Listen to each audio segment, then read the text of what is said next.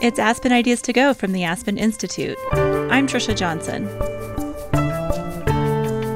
In three decades, we will share the Earth with more than 9 billion people, people battling for food, water, and shelter in an increasingly volatile climate. Human rights advocate Mary Robinson talked to people already experiencing effects from climate change firsthand. Most live in poor communities. She wrote about them in her book, Climate Justice. We're not on course for a safe world. We're not even trying hard enough to get on course for a safe world. And it does really put such urgency because I know who's going to be affected first and foremost. All of the people in this book and so, so many more. Aspen Ideas to Go brings you compelling talks from onstage events hosted by the Aspen Institute. The Institute is a nonpartisan forum for values based leadership and the exchange of ideas. Today's discussion is from a book talk hosted by the Aspen Global Innovators Group. Mary Robinson's career is astounding. She's spent her life in pursuit of a fairer world. She's a lawyer, professor, and reformer who served as Ireland's first president. She was also the UN High Commissioner for Human Rights.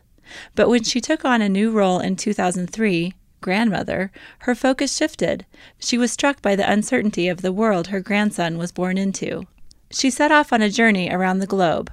Her book, Climate Justice, chronicles the stories of community level activists, mostly women, who are fighting for justice in this new, warming world. Robinson spoke with Peggy Clark about her book. Clark leads the Aspen Global Innovators Group at the Aspen Institute. Their conversation was held September 28, 2018. Here's Clark. Let's just first begin with this book, Climate Justice. Um, I remember being with Mary in Tanzania, and you started talking about climate change issues. And so we started to try to find entrepreneurs, and she found D-Light, which is a very famous mm-hmm. solar company. And sort of on the side, Mary was trying to educate herself about this issue. This was about maybe 12 years ago mm-hmm. now, and so there a lot has happened. But maybe let's begin with what does climate justice mean? And mm-hmm. and I just want to take a minute to read from your book. And you say, if there is a climate ju- change problem, it is in large part a justice problem. Our continued existence on this shared planet demands that we agree to a fairer way of sharing out the burdens and benefits of life on Earth. What is climate justice? Uh, it begins with the injustice. Uh, and the injustice of climate change is becoming more and more apparent. But maybe I should just step back a little bit and, and say, quite humbly, that I served for five years as the UN High Commissioner for Human Rights, and I never made any significant speech on climate because climate change was being dealt with by another part of the UN system. And I was in my silo, if you like, big silo, human rights, gender, um, people with disabilities, indigenous rights, but nonetheless a silo. It was when we started work um, in Africa on economic and social rights. And I was also honorary president of Oxfam. So whether it was realizing rights or Oxfam, I'd be traveling quite a bit in African countries. And I'd hear this sentence over and over again, things are so much worse. And when I'd ask, I'd hear things like, I think God is punishing us because everything has changed completely. We used to have food because we knew when to sow and when to harvest. Now we don't have food, we have to go further for water, long periods of drought and flash flooding that destroy uh, the village. In uh, Liberia, where we worked, um, I would have breakfast with Ellen Johnson Sirleaf because I had known her before she became president. Was delighted to sort of encourage her. We visited Liberia uh, quite a bit. And you know, she would say, look, Mary, when I was growing up in Liberia, there were two rainy seasons, and they were as predictable to a day. Now, I don't know when the rainy season will come. I don't know for how long. I can't mend my roads. Um, so I became aware of this injustice, and um, it, it, was really brought home to me by um, a hearing that Oxfam was organizing before Copenhagen. Mm-hmm. And he organized that uh, there would be tribunals and I was actually, I think I had my elders hat on, and the elders that Nelson Mandela brought together. I was with the chair of the elders at the time, Archbishop Desmond Tutu, and we were just listening to five farmers from Africa. And four of them were women, of course. And one of them really stays in my mind, and she's the first full story in the book, um, Constance Okollet from Uganda. Um, uh, because I could see that Archbishop Tutu was becoming very depressed. And you know, he was hearing these stories one after the other. Um, and um, I remembered my father in the west of Ireland as a doctor, a medical doctor. I was his only daughter. I had four brothers, hence my interest in human rights. Um, and, and, you know, um, when we went out, he would talk about the farmers, and, they, and, and, and, I, and then he would say, because farmers always complain about the weather, Mary, always complaining about it's either too hot or too cold. So I said to this, these five farmers, I said, now look, is this what it is? Are you just complaining as farmers do? And I remember it was Constance, mm. and Constance always stood up to say something important. She makes a point of that. And she stood up and she said, No, she said, this is outside our experience. Mm. And I'll never forget it. Mm-hmm. Uh, because when you think about it, in a village, uh, an oral tradition, how long is that? Mm-hmm. I think it's probably about 200 years when you think about it. Mm. Because the grandmother would tell the grandchild, and the grandchild would tell his or her grandchild. So mm. that's a, that's a span of knowledge at the village level. And so Constance mm-hmm. became the first story in the book um, how a terrible storm, um, uh, rain in 2007 destroyed her village, but she formed a women's group, Milan, that's what happens, mm-hmm. and fought back. And um, mm-hmm. so climate justice is, you know, it's multifaceted in a way because it recognizes the injustice that climate change um, affects disproportionately the poorest countries and the poorest communities, even poor communities in um, big countries like this. Um, one of our stories is about um, uh, Sharon Hanshaw in East Biloxi mm-hmm. um, after um, um, uh, Katrina. She had a hair salon. She was a woman of color. Her father had been a preacher in, in the civil rights movement. And somehow, you know, when everything fell apart, she was the one as an activist who went around and tried to bring the community together in a wonderful way, always surprised by herself. And then she came to Copenhagen and met um, Constance, mm-hmm. and they became climate wise women. So that's the one side of it. The other side of it is, in order to kind of, um, in a development way, address that issue of injustice, we must make sure that the benefits of clean energy get to the all, that no one is left behind, that we prioritize the furthest behind first all language in the 2030 agenda, mm-hmm. and that we link that agenda with the goals of the Paris Climate Agreement. And those goals, as you know, are to be well below 2 degrees Celsius and to work for 1.5 degrees. Mm-hmm. And I'll just finish by saying, you know, I have been in California for the California Summit. I was in New York for the last um, week. Um, most of it was Climate Week. Mm-hmm.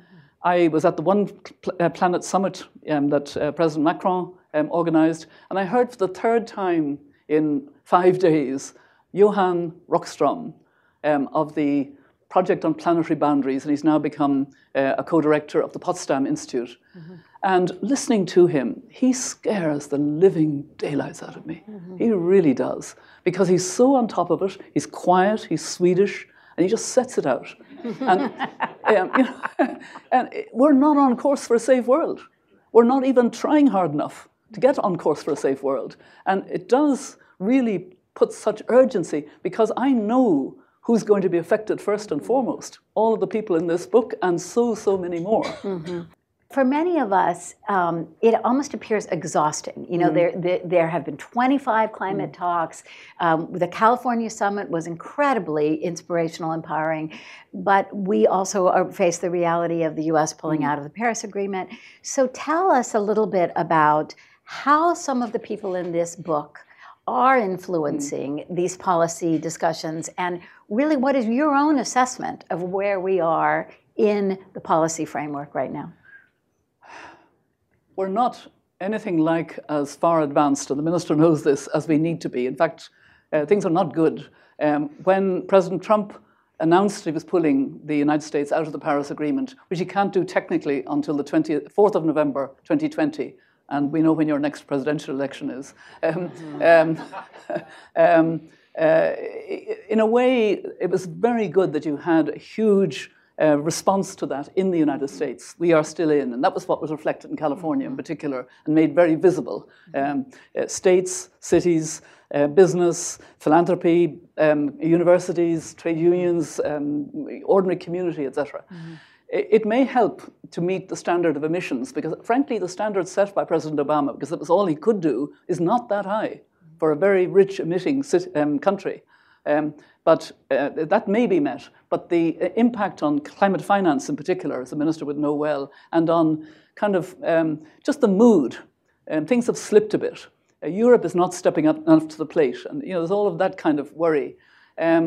What can people do? I mean, one of the things in the book, there are two stories of, um, one is of um, Anote Tong, the former president of Kiribati, uh, who went to Copenhagen and came back in despair to tell his people they have not agreed to stay at 1.5, we have no future.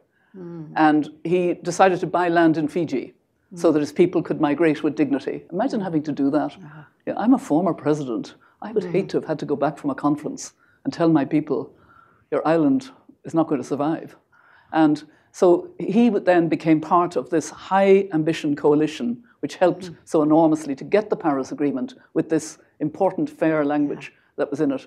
Another one that I really like is Natalie Isaacs, um, a woman from Australia who had a cosmetics um, business in a small way. She was middle class in Sydney, and her husband was involved in environmental issues. And as she said, uh, he was a bit in her ear.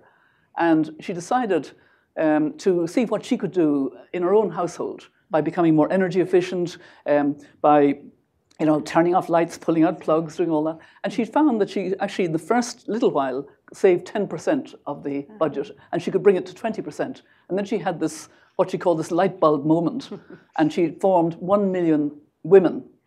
And I'm a member of 1 million women. I don't know if anybody else here is. And she's done a lot to promote. But I now have a podcast, as, um, as uh, Peggy is aware, um, and um, I'm doing this podcast with another Irish woman who's based in New York, who has done a lot of podcasting. I didn't even know what a podcast was a year ago. I'm an elder, for goodness sake. But, um, but you know, I wanted to communicate the message, and this is about communication. So is the podcast. They're kind of aligned.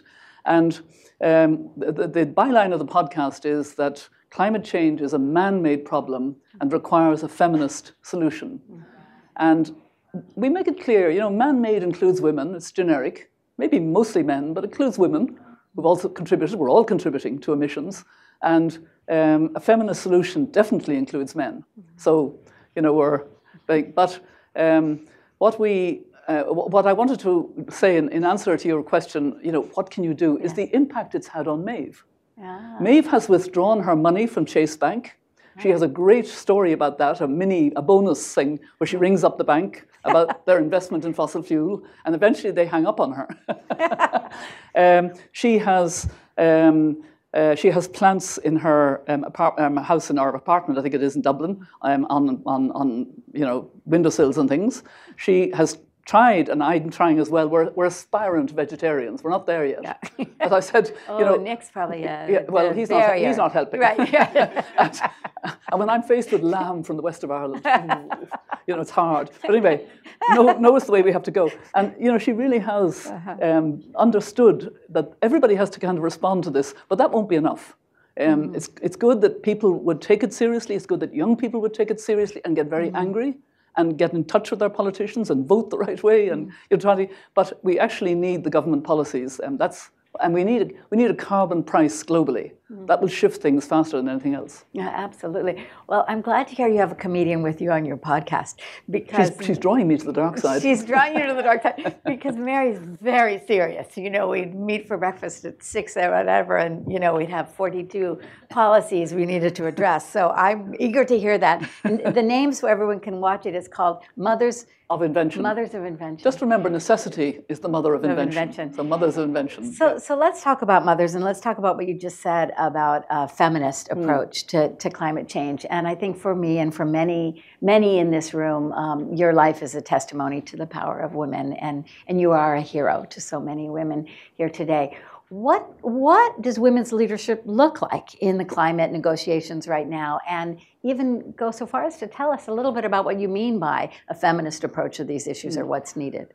Well, I'd like to pick up on something that you said earlier that I meant to follow up on, and that was um, creating space for women, particularly grassroots women, to be at the table. Mm-hmm. And um, we formed um, a Troika Plus of women leaders on gender and climate change in Cancun, which was the um, conference on climate after Copenhagen. Everybody remembers Copenhagen. Mm. Then you had a series, several conferences before Paris, and the first one after that, and, and more power to Mexico for getting the whole thing back on track again under the UN system because Copenhagen had really been a failure.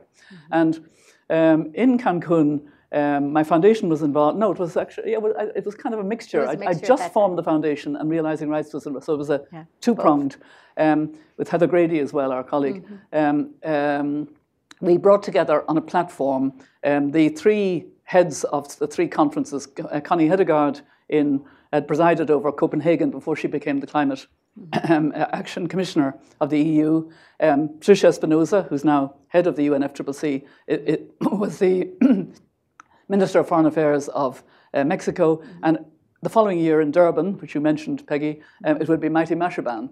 And when those three women were up on stage with me, um, I think it was from the floor, the current president of the General Assembly, Maria Espinosa of Honduras, no, sorry, of Ecuador, said, why not form a Troika plus of women leaders on gender and climate change, which we did. Um, we all, it was m- mainly um, female ministers of environment, energy, foreign affairs in some cases, gender in some cases, depending. And it was a loose organization, and we actually invited some men, some male ministers, but we kept men in a minority. You know, this was gender and climate change. And um, we expanded the group, and I managed to persuade the United States ambassador for women to come to Durban, despite the fact that her staff were telling her, What the? Why, why would you go to Durban? and Melanne came and became, of course, an active and proactive member of the, um, of the um, Troika of Women um, on, on Gender and Climate Change. And what I wanted to say was after we had um, rallied and got uh, the Doha Miracle the following year on gender and climate change and working for the Gender Action Plan, we then realized what these women had to do was find a place in their delegation for grassroots women, for indigenous women, for young women, and bring them to the table. And this was very powerful because when you have somebody like Constance speaking as she does, when you have Agnes Leina, a pastoralist, Maasai pastoralist. I think you remember her coming to one of those of our meetings of, of Gender and um, uh, Troika Plus. Um, uh, you know, she's such a powerful voice, and this was what was needed. Because frankly, the delegates very often don't know the grassroots story. Uh-huh. They live in these halls with their acronyms and their UN speak and the blah, blah, blah. Uh-huh. And they don't actually have to fight like this mm-hmm. um, to cope with the terrible, unexpected, and threatening Mm-hmm. wo- world that they're now facing. And to hear those voices is really so important. It was good to hear them in California mm-hmm. um, because there weren't too many of those voices, and most of them were women that the Troika Plus or that my foundation had been bringing to conferences and now are confident and that they can, they can say that piece. So, Mary, are you saying that some of the fundamental decisions that a family or a community faces about agriculture, about child rearing, about environment are in the hands of women, and that sort of the doorstep of a woman is the place where these things are happening? Because it's quite striking that when you found the Child Club, people are, what do women's rights have to do with the environment? Um, similarly, when we started, they were the environmental community was not very interested in talking about re- reproductive health, which in fact is related to population, which is in fact related to family size. But it, it feels to me that you're bridging across these divides and that you see women as the center. Um, is this a part of the solution? Because as my husband, who's an environmentalist, is always saying, environment's always off to the hmm. side. People don't care enough hmm. about it. So hmm. does your bridging across these different sectors help with that? Yes, I think, uh, you know, in a, you know, it's, it's a pretty obvious thing that women change behavior in the mm-hmm. family. You know, not least with children, and then sometimes children educate parents. Hmm. That's also happening, and I'm very glad that young people are really taking this issue hmm. much more seriously. I think there's a difference. It's true now that in Africa, women's leadership takes climate change extremely seriously. It's, you know, when you go to a meeting of women leaders in Africa, it's top of the agenda. When you go to a meeting of women leaders in Asia, it's top of the agenda. When you go to a women's leader uh, meeting here, um, it's Me Too, it's equal pay, it's empowerment of women, it's health, it's education, and maybe climate change. You know, the connection is not there. And that's why this book and the podcast and my any efforts I can, Yeah. because I do have this sense of urgency. I mean, you, you, you know me as an Irish grandmother. I, we now have six grandchildren. The eldest is 14. They will be in their 30s and 40s in 2050. They'll share the world with about 9.5 billion people, we're told. Um, so that's why your issue of family planning is so important. Um, and you know, there's already so many stresses in so many parts of the world on food, on water, etc., and, and social cohesion. And we're not in a good place at the moment because, you know, we saw a divided UN again, yeah. Um, particularly um, a certain gentleman whom I won't even name, disrupting things. yeah. yeah, exactly. So, Mary, so let's go back to to this notion of justice and climate justice and um, human, again, bridging between the human rights world mm. and its mechanisms and approaches. Yeah. And the climate change or environmental world. And you've been at this now for some time. Yeah. So I'm curious about how that's going. And, and I just want to say, um, for many people, the human rights approach is a very theoretical one. It's about morality and about the basic rights. But when we started realizing rights, I remember distinctly we put an advisory board together and we were with Jeffrey Sachs at the Earth Institute, and he said, "So Mary, how can I sue Malawi or Mozambique or something?" And Mary said, "No, walk back." But it is true that the the, the, the tools of human rights are very often in international gov- uh, covenants and in shaming and mm. sort of calling out. How is the human rights approach more than a theoretical mm. idea in the negotiations that you're in the midst of every day? It's a very good question, and it was the work of my foundation on climate justice over the last um, number of years. It was absolutely at the heart of our work. Mm-hmm. We wanted to bring human rights and gender into the climate world. And I must say, when I started, and my first COP was Copenhagen, I was shocked at the male environment, despite these female chairs, mm-hmm. and the lack of any perception of the gender dimensions of climate change. If you undermine poverty, just imagine the burden you put on women. And the roles of women and men are different, so the impacts are different. And yet there was no real interest in gender until we helped the constituency. There was a constituency of women, but they somehow couldn't get their voices heard. And it helped to have this troika of women leaders and working with them.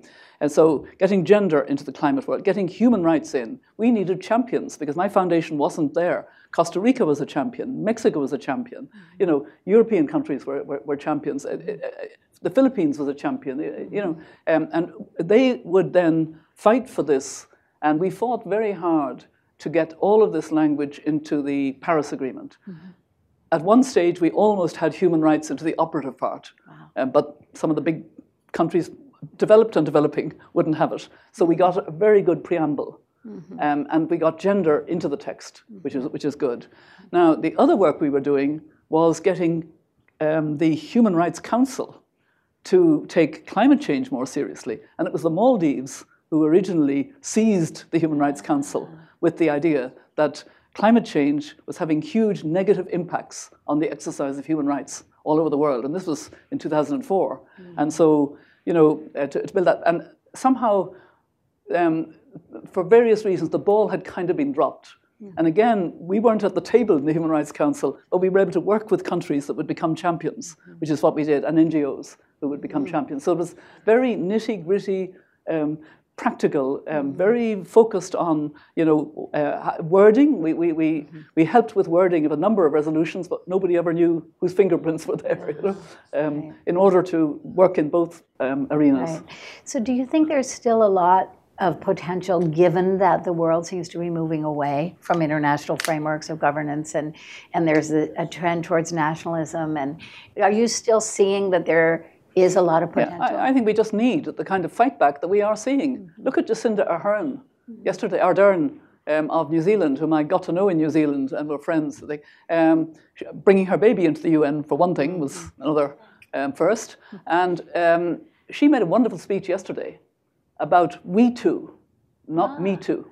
We too, meaning human solidarity. Very strong, and she was very strong at the um, um, uh, One Planet Summit um, the day before, and she's part of supporting with 300 million from New Zealand for the Pacific Islands in her vicinity. Mm-hmm. In other words, she's not just for New Zealand, she knows that New Zealand has to be much more helpful. So she's walking the talk and then talking the talk very, very well yeah. at that level. Look at Macron. Look at we need leaders. Yes. Um, they, um, nothing has changed with the 2030 agenda and the Paris Climate Agreement with its goals. They're still the framework that we have to work on, mm-hmm. the framework for the future of our world, basically.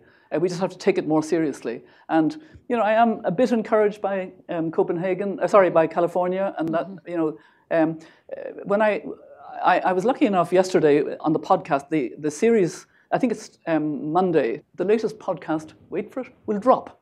apparently podcasts drop. and we had a wonderful conversation yesterday morning at 7.30 in the morning, because that's what happens during these conferences, with Christiana Figueres and um, Hilda Heine, the president of the Marshall Islands. Uh, you can imagine it was just a brilliant conversation. And Christiana, as always, was on the optimistic side. You know, she was saying, we have now the, the investment, it's switching. We have now the technologies, the clean energy is getting cheaper and cheaper. We have now, etc. And so that's always good. And then you had um, Hilda Heine, um, whom I had had breakfast with at the same hour the day before, um, talking about not only her own country, the Marshall Islands, but she is the chair of the Climate Vulnerable Forum, 48 climate vulnerable countries, many small island states, but also Bangladesh, um, um, Nepal, you know, the, the, the vulnerable countries, uh, Ethiopia, etc. And um, uh, they're going to have a virtual summit in, on the 22nd of November. And that's the first time in the world that there is a virtual summit on climate change. What does it mean? Um, I had great fun with Maeve because Maeve could have said uh, imaginary summit, you know, being, a, being a comedian, you know. but that's, that's what she does to make us all um, uh, laugh again. But um, a virtual summit means no emissions. You know, it's very, very clever. And the UN can learn. We can all learn. California can learn. We can all learn. Um, uh, and they're going to get um, over two days because over a 24-hour period because you know you got from from one end of the world to the other. Um, uh, heads of state, heads of organizations, heads of business, etc., um, doing partly video and partly live um, to support um, climate vulnerable um, countries. And we had that wonderful conversation. And um, just in case the men in the room are getting nervous about mothers of invention, we've, we've had our first male mother of invention. Kumi Naidoo, and I'm sure he's Oh, pretty well known to you. And he, we had to do him separately for, for scheduling reasons. So we did him before we did um, um, uh, Christiana and Hilda, but, but I'm not quite sure how they're going to do it on the, you know, the thing. So, but we did actually do our session with him beforehand, and he was great. And it was the day that he was going into the UN um, on the Monday um, for the Peace Summit in honor of Nelson Mandela. And of course, as elders, we were very involved in that. And um, Graça Machel spoke on behalf of the elders and spoke very well, very movingly, but very toughly. And Kumi spoke afterwards, and he did not pull his punches. You know, and that's he was speaking not on behalf of Amnesty International, which he's just become executive director of, but on behalf of the whole UN um, NGO um, contribution to to the Peace Summit. And um, So it's he- these emerging you know, leaders that are- you know, when you've got a platform like that, you mustn't pull your punches. You must. Yeah. Exactly. exactly right.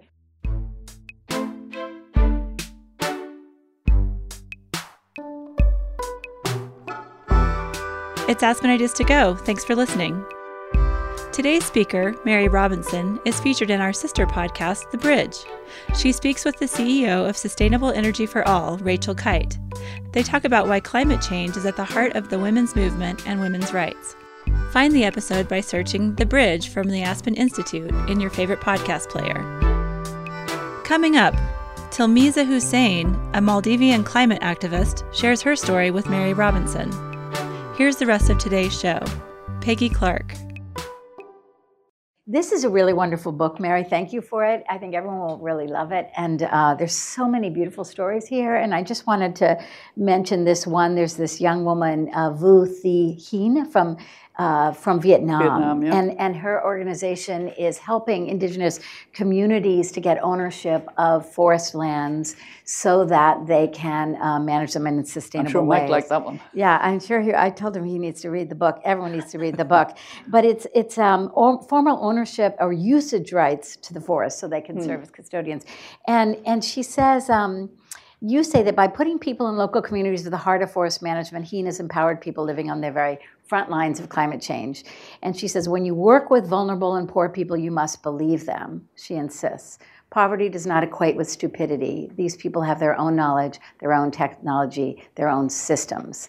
These are the people who can protect and save the climate, um, the planet. That part of the forest is actually now no longer subject to logging, subject to uh, because because they Ah. Will they protect it. You know, they, they actually cover.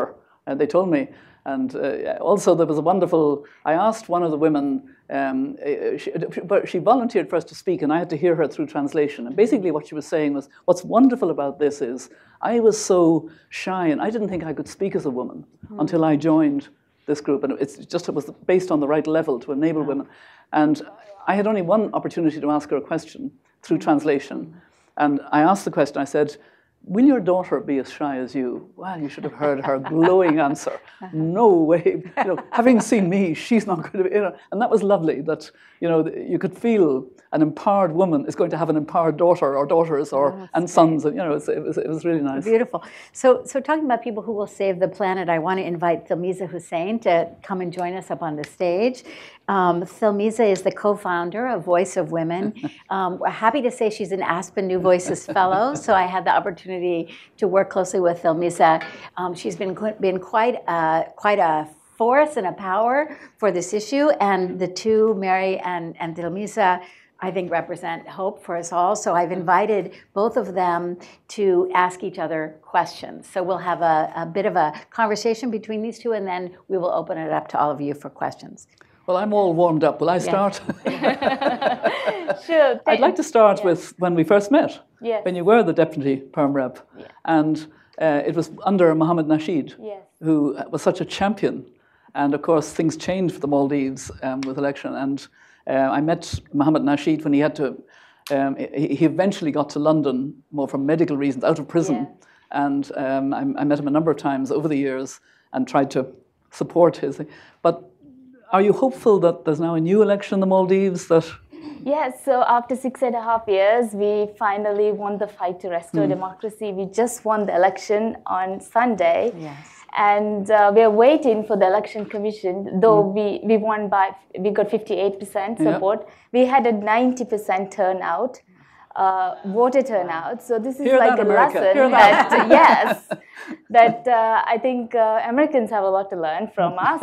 and uh, we're waiting for the current regime to uh, pave way for smooth mm. transition. So they're refusing to pave way. So it's in a stalemate right now. So we hope that our international partners can continue mm. to hmm. put pressure. And uh, I also want to say at the time when um, after the right after the coup, for the past six and a half years, the new government they have rolled back on all mm. our environmental mm. policies, the progress that we made, mm. and uh, the head of state didn't attend even a mm. single climate conference, mm. single UNGA session. Mm. So it was it was pretty depressing and uh, sad for us. Yeah. But now the new president Ibrahim Mohamed Solih is uh, a climate champion as well. He has pledged to put climate change on the top of his agenda, on the development and will agenda. Mohammed Nasheed be able to go back? Yes, he Good. will be. Everybody mm. who is in exile mm. will be able to return home mm. finally. So we are very, very yeah. hopeful. And we were on a panel together at the Paris yes. Agreement. Um, tell me, tell me honestly what you think of the Paris Agreement, and especially what you think of the implementation coming from a, a small island. You know, that's done a lot, but is in danger. So, if you want me to tell, speak very, very honestly, I do. Please. I do. So, we went to Paris with a lot of hope, and mm. it was a long process yeah. from Copenhagen yeah. to Cancun mm. to Paris. And being in the as a being a negotiator was I was a negotiator, mm. and then in Paris I was from the uh, civil society because I was not in the government anymore.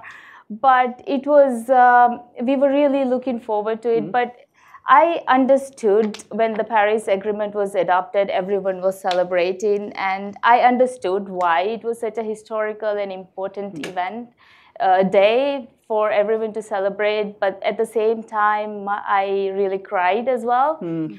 because uh, 1.5 is where we really need to be. Was only an aspirational goal, and mm. the hmm. pledges on uh, the commitments on the Paris Agreement was mm. very weak and mm. the framework was very weak. So it was heartbreaking for me to see that option yeah. of such a mm. weak agreement on such an important hmm. issue. But nevertheless, I saw it as an hmm. important step forward.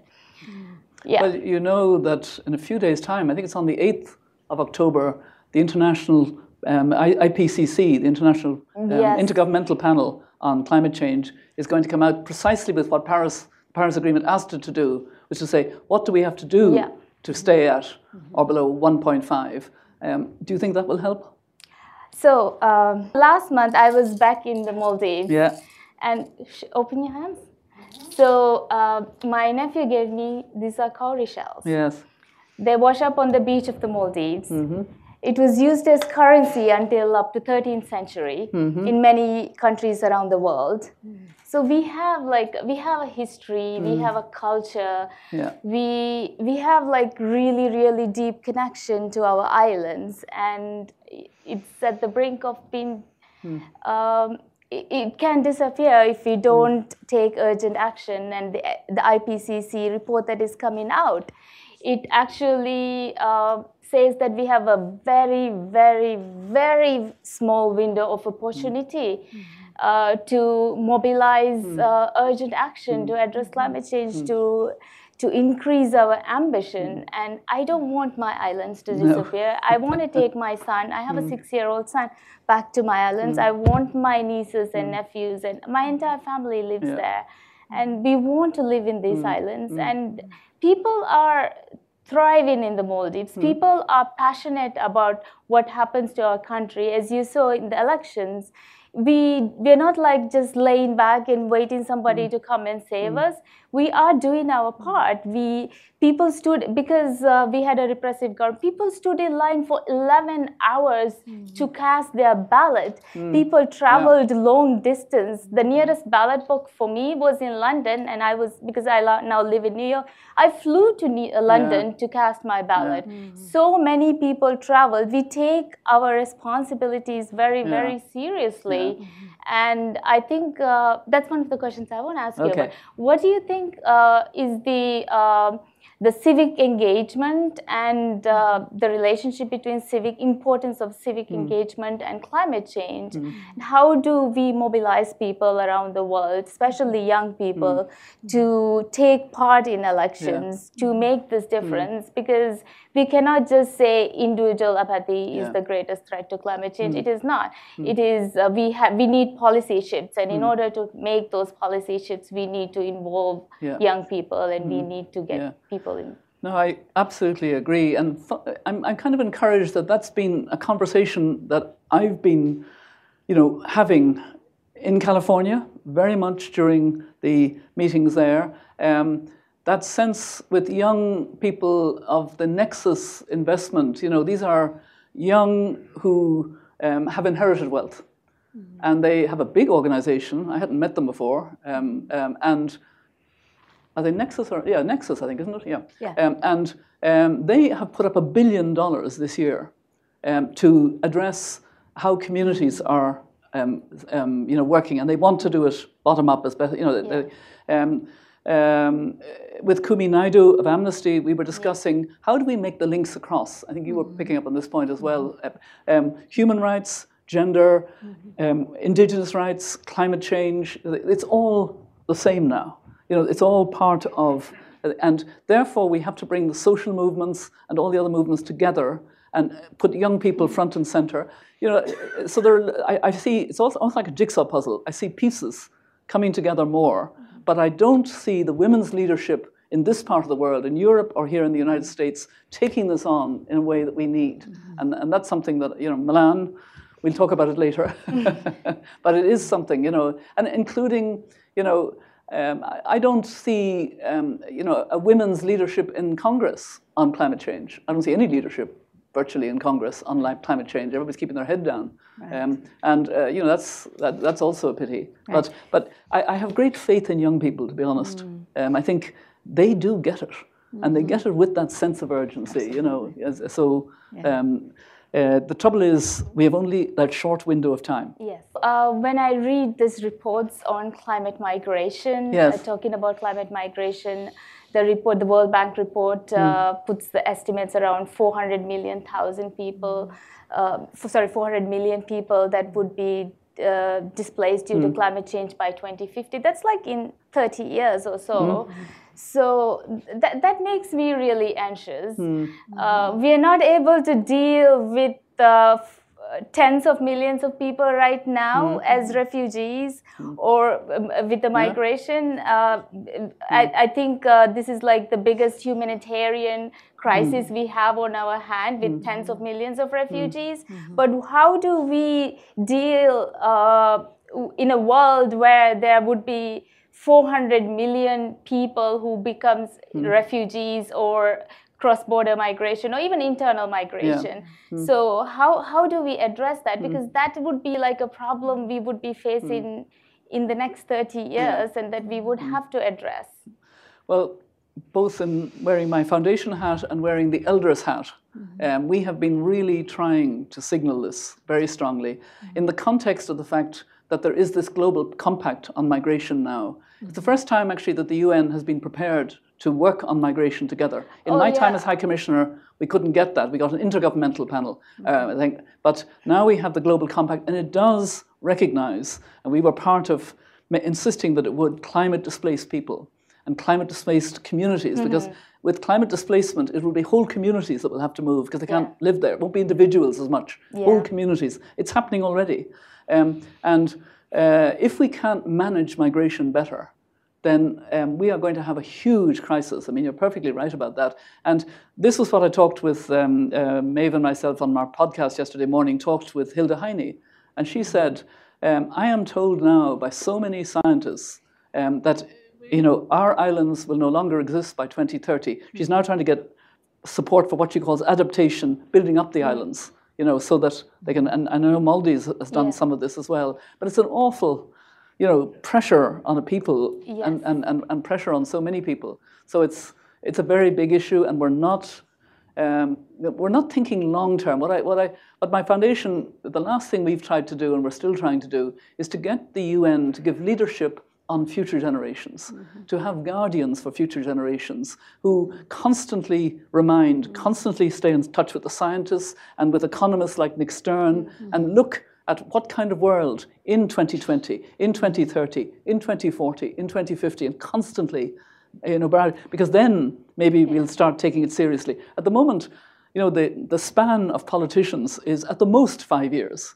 You know, yes. it doesn't help. You know, but um, uh, one last question. So, uh, I saw the General Assembly speech of certain heads of states yeah. and said that he would not recognize or be a part of the global compact of hmm. mi- on migration. Yes, yeah. So, what would that mean as we adopt the global compact on migration? Yeah, I mean, it's it's a bad and bumpy time at the moment um, at the multilateral level. But that's why I'm saying we need those who fight back because the frameworks are still there. Yeah. It, it won't be as effective if a big country is not going to participate in yeah. it because others may follow. Yeah. You know, the Australians and the other, you know, kind of edging around yeah. as well. You know, so it, it, that's the difficulty. And um, I, you know, as I said earlier, even on the Paris Climate Agreement implementation, it has slipped because there isn't the driving that yeah. there was. Even the alliance of the U.S. and China pushing each other, that's no longer there. Mm-hmm. And uh, you know, the, the, there's, there's less um, sense now.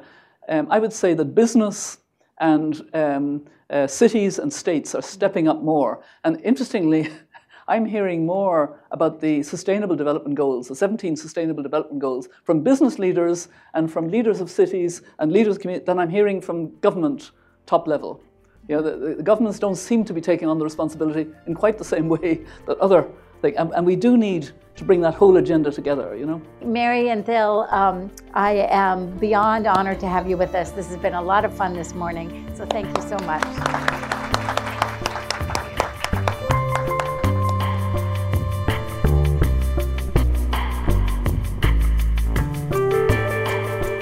Mary Robinson is the author of Climate Justice Hope, Resilience, and the Fight for a Sustainable Future.